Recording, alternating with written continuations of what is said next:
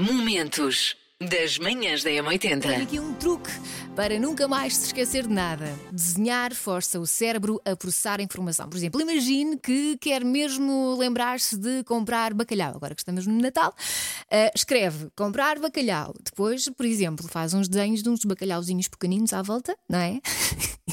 E o seu, o seu cérebro está ali a fixar aquela informação e não se vai esquecer. Ninguém se esquece de comprar bacalhau. A não ser que não goste ou não tenha dinheiro. Sei esta. JS, primeiro portar de trás para a frente. Pronto. Eu acho que já, já percebeu. Eu acho que é fácil. Eu a...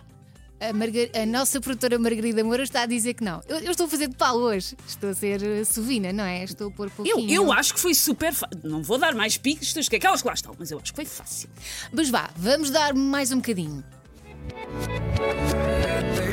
Esta música é o Chris Rea com o Driving Home for Christmas. Porque eu cada vez que ouço o bing, bing, bing, bing, bing, bing, bing, eu visualizo um carro com um pinheiro em cima. E portanto tem que ser esta música porque eu já visualizei. O Tipo um carocha vermelho com um pinheiro amarrado em cima. Macaquinhos no sótão. Até sábado, só caldinho de água de ferver na biças, nada Que mais. horror!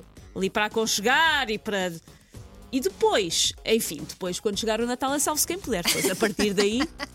Ah, mas o que nós temos hoje são os tipos de pessoas a enfardarem no Natal.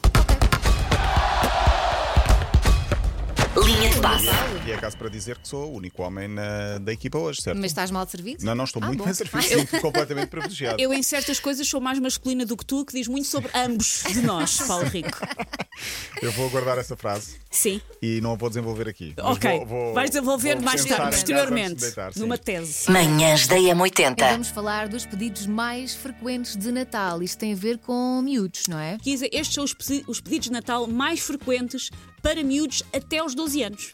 Um irmão, e isto aqui eu posso confirmar que é verdade, porque eu sou, e isto é genuinamente verdade, uma prenda de Natal da minha irmã. Eu acho fofo. A minha irmã pediram para desenhar o que é que eu queria receber no Natal. A minha irmã recebeu um desenhou um bebê. Perguntaram-lhe uma boneca, ela disse: Não, é minha irmã. E passado um ano nascia eu. Momentos das manhãs da M80.